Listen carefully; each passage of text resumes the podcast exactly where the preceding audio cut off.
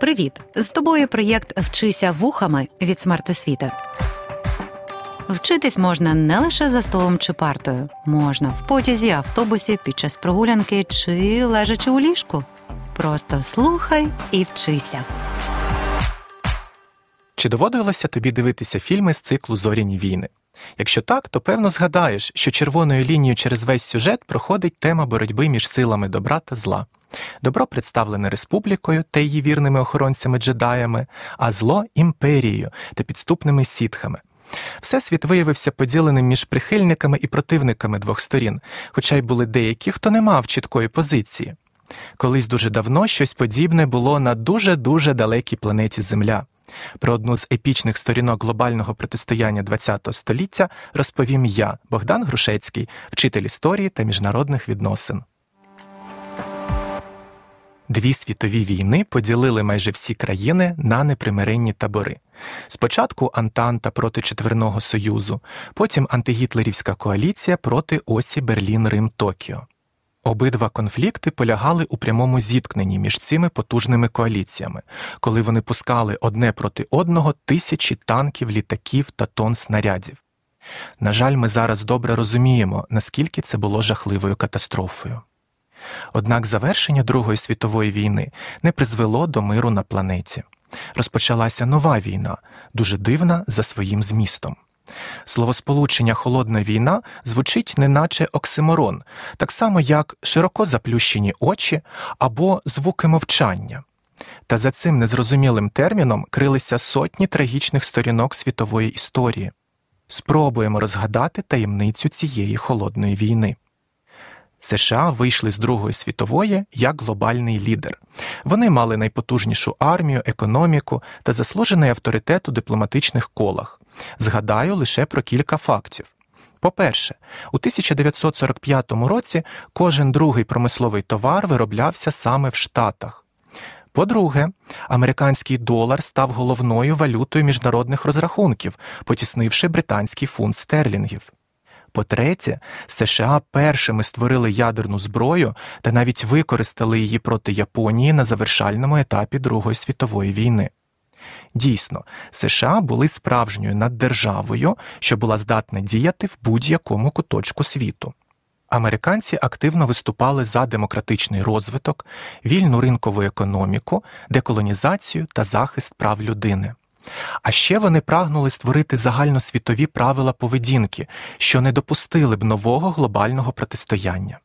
Для цього мала слугувати Організація Об'єднаних Націй з її провідним органом Радою безпеки.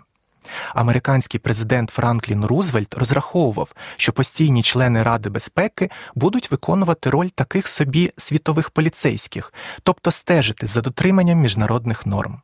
До Ради безпеки він запросив найголовніших союзників по антигітлерівській коаліції Велику Британію, СРСР, Китай і Францію. Однак невдовзі виявилося, що один з поліцейських є перевертнем. Тоталітарний Совєтський Союз лише на словах погоджувався з гучними заявами про демократію та свободу. Насправді ж він продовжував чинити страшні злочини проти різних народів, що потрапляли під його окупацію. Кримських татар було депортовано, визвольний рух УПА жорстоко придушено, демократичні органи влади в Чехословаччині знищені. Совєтський диктатор Йосиф Сталін, неначе вигаданий сенатор Палпацін, прагнув не миру, а посилення власних позицій в Європі та світі. Все заради продовження світового панування комунізму під гаслами боротьби з так званими буржуями та капіталістами. Тож СРСР нарощував військову потугу та випробував у 1949 році власну ядерну зброю. Отримавши велику сферу впливу у східній Європі, невдовзі він перетворився на другу наддержаву та головного конкурента США в світі. Американці не одразу зрозуміли всієї підступності. Ну як же може наш союзник у боротьбі з Гітлером, кумедний дядечко Джо, як називали Сталіна, стати запеклим ворогом? І, взагалі, було важко остаточно подолати ізоляціонізм, так популярний в американській політиці та суспільстві 19-го початку ХХ століття. Лише у 1949 році країнам Західної Європи вдалося переконати США створити з ними військово-політичний союз. Так з'явилася Організація Північно-Атлантичного договору або ж скорочено НАТО. В організації діяло правило мушкетерів один за всіх і всі за одного. Тобто напад на одну з держав-членів альянсу вважався нападом на всіх його учасників. Враховуючи статус США як наддержави, саме їхні війська стали головними захисниками західноєвропейської свободи та безпеки. Американські військові бази були розміщені у Великій Британії, Бельгії, Італії та інших країнах. Найбільшою серед них стала авіабаза Рамштайн у Західній Німеччині. У відповідь Совєтський Союз створив власний аналог НАТО у 1955 році, куди загнав усі поневолені ним держави Східної Європи Польщу, Угорщину, Чехословаччину та інші. Цей військово-політичний блок отримав назву Організація Варшавського договору або ж ОВД. На відміну від НАТО, це не було добровільним об'єднанням. Варто було Угорщині під час тамтешньої революції 1956 року заявити про вихід з Варшавського договору, як тут же розпочалася совєтська інтервенція проти неї. Ба більше ОВД перетворилася на репресивний інструмент проти самих же країн-членів. Якщо їхні уряди насмілювалися щось зробити, не порадившись із Москвою, то наражали себе на небезпеку негайного вторгнення совєтських танків. Показовою була історія з Чехословаччиною. Ця країна стала жертвою СРСР у 1968 році, коли місцева влада оголосила про невеличке послаблення тоталітарного режиму. Розруха, злочинність і деморалізація все, що в собі ніс Совєтський Союз, а тепер несе руський мір. Совєтські інтервенції проти Угорщини та Чехословаччини були кричущим порушенням усіх міжнародних норм. Важко собі уявити, щоб американські війська діяли б подібним чином з бельгійцями чи іспанцями. Та навіть коли Франція на чолі зі своїм норовливим президентом Шарлем де Голем постановила вигнати зі своєї території всі іноземні війська, американці з повагою виконали таке рішення французів. Попри всю свою внутрішню несхожість, США та СРСР стали двома полюсами сили у міжнародних відносинах. Політологи називають таке становище біполярною міжнародною системою. НАТО і ОВД, Захід і Схід вступили у добу глобальної конкуренції.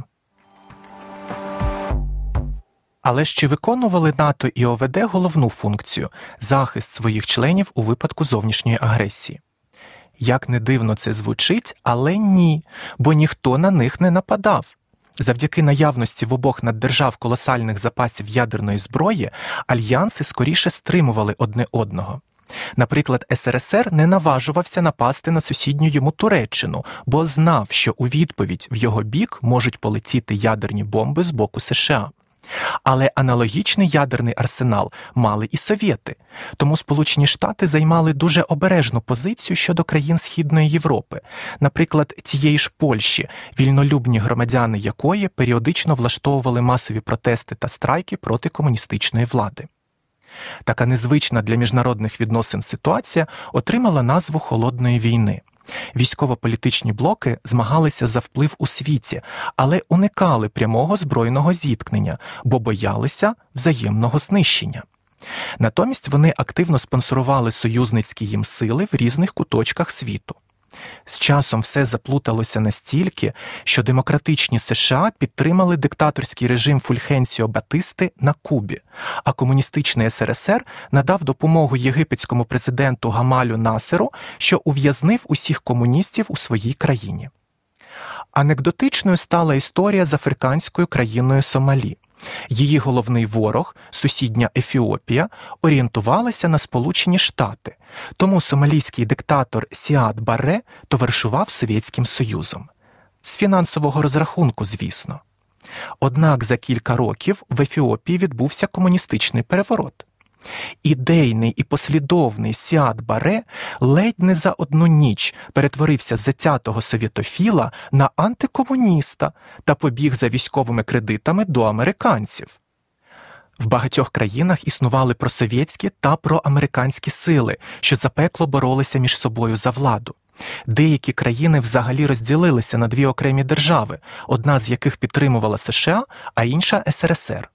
Такий розкол в роки холодної війни відбувся у Китаї, Німеччині, Кореї, В'єтнамі. Пережитки цього протистояння існують і в наші дні. Певен, що ти чув про північно-корейську династію диктаторів комуністів на прізвище Кім. Вони досі тримають населення країни у злиденному становищі, проте хизуються своїми ядерними та ракетними розробками. Холодна війна мала свої спалахи та спади. Певні надії на поліпшення відносин Заходу та Сходу породила Хрущовська відлига, однак вони швидко розвіялися на початку 60-х років. Саме тоді, під час Карибської кризи, світ опинився на порозі глобальної ядерної війни, і лише готовність до компромісів з обох боків дозволила людству вижити. Тоді ж совєтський тоталітаризм спорудив один з символів холодної війни Берлінський мур. Стіна остаточно розірвала зв'язки між двома частинами німецького народу східної, яка опинилася під тоталітарним совєтським контролем, і західної, що стала на вільний демократичний шлях розвитку. Невдовзі перейшли в глобальний наступи США. Американські війська висадилися у В'єтнамі та вступили у тривалу боротьбу з місцевими комуністичними силами, за спиною яких стояли Совєтський Союз і Китай. Наступна, більш ґрунтовна спроба порозумітися відбулася на початку 1970-х років і отримала назву Розрядки у холодній війні. Головною метою розрядки було бажання зменшити рівень напруги між Сходом і Заходом, не допустити ядерної війни та створити умови для мирного співіснування двох цілком різних систем. Тодішні переговори між блоками відбувалися на двох головних майданчиках. З одного боку домовлялися між собою безпосередньо дві наддержави. Відбулося кілька зустрічей американського президента Річарда Ніксона та совєтського генсека Леоніда Брежнєва, де було укладено важливі угоди про обмеження ядерного озброєння. З іншого боку, розпочався загальноєвропейський переговорний процес, що отримав назву Нарада з безпеки та співробітництва у Європі. До нього долучилися і країни НАТО, і члени ОВД, і нейтральні держави континенту. У 1975 році учасники наради ухвалили Гельсінський підсумковий акт, в якому остаточно визнали післявоєнні кордони в Європі. А ще з Гельсінським підсумковим актом була пов'язана поява активного правозахисного руху в СРСР. Адже це був перший міжнародний документ, у якому совєти визнали існування прав людини та зобов'язалися їх дотримуватися. Ну або ж зробили такий вигляд. Дисидентська гельсінська група виникла якраз у цей час. Та недовго тривала розрядка. СРСР сприймав поступки Заходу лише як ознаку його слабкості. Це ще більше роздувало апетити совєтів і заохочувало до подальшої агресії. Впевнені у своїй безкарності, вони у 1979 році вдерлися до сусіднього Афганістану, вбили президента цієї країни та встановили там свій окупаційний режим. Захід міг лише обурюватися та висловлювати глибоке занепокоєння. Та нарешті і до нього прийшло усвідомлення усієї провальності розрядки. Розпочалася нова хвиля біполярного протистояння або ж друга холодна війна.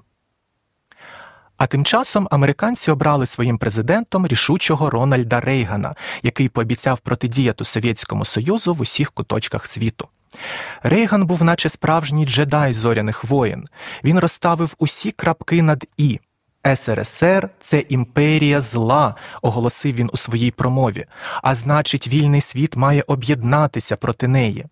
А ще Рейган розпочав розробку грандіозної програми стратегічної оборонної ініціативи або СОІ. Вона мала б захистити американців від совєтського ядерного удару, збиваючи ворожі ракети прямо у космосі. Ну, це вже дійсно був розмах гідної екранізації. Хоча ні, за віком Леонід Брежнєв не підходив на роль таємного втраченого батька Рональда Рейгана. Невдовзі виявилося, що через технічні та фінансові обмеження реалізувати проект СОІ на практиці складно. Але головну свою місію він виконав. Щоб наздогнати рівень штатів, совєтські генсеки почали витрачати ще більше коштів на свою армію. Ця манія влади та величі викликала настільки значні труднощі в і так слабкій совєтській економіці, що невдовзі вона почала руйнуватися на очах. Страшні черги в магазинах, які, може, пам'ятають твої старші родичі, утворювалися тому, що СРСР кидав колосальні кошти на гонку озброєнь, а наздогнати США технологічно так і не міг. Американські школярі починали розбиратися у комп'ютерах не гірше, ніж совєтські інженери. І от тоді Совєтська імперія постала перед вибором змінитися або загинути. Але насправді це був вибір без вибору. Будь-які зміни тоталітарного ладу, врешті-решт, призводили до його повного колапсу. Відчувши хоча б найменше послаблення режиму, поневолені народи з новою силою відновлювали свою визвольну боротьбу. Одна з наддержав була приреченою, а разом з нею мала зникнути біполярна система та завершитися холодна війна. Містер Горбачов, знеси цю стіну гучно пролунали слова Рональда Рейгана на фоні Берлінського муру у 1987 році. Пройде лише два роки, і цей похмурий символ холодної війни припинить своє існування.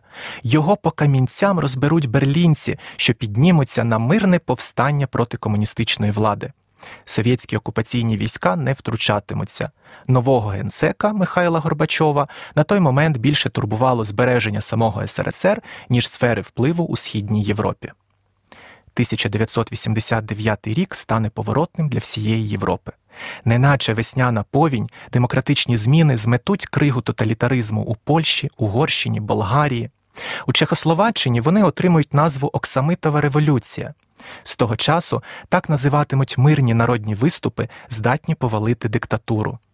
Нові демократичні уряди відразу ж заявили про прагнення повернутися до Європи та остаточно вирватися з під совєтського впливу. Генсеку Горбачову довелося лише констатувати на зустрічі з новим американським президентом Джорджем Бушем старшим, що холодна війна завершилася. Справді, про яке протистояння Заходом могла бути мова, коли естонці, українці, грузини, литовці та інші нації все гучніше вимагали своєї свободи від імперського совєтського ярма? Холодна війна завершилася. То що ж сталося з нашими знайомими військово-політичними блоками? Варшавський договір за наполяганням самих держав-учасниць, яких колись силоміць туди загнали, припинив своє існування. За кілька місяців з карти світу зник СССР, а Україна відновила свою незалежність. Натомість НАТО пережила глибокі трансформації, зміцнила роль як гаранта європейської безпеки та навіть взяла на себе глобальну відповідальність. США зберегли свій статус наддержави та вступили з ним у 21 століття.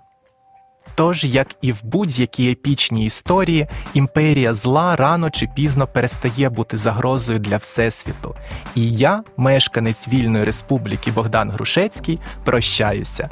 Нехай буде з тобою сила. Проєкт Вчися вухами творить громадська організація Смарт Освіта за підтримки Educo Foundation.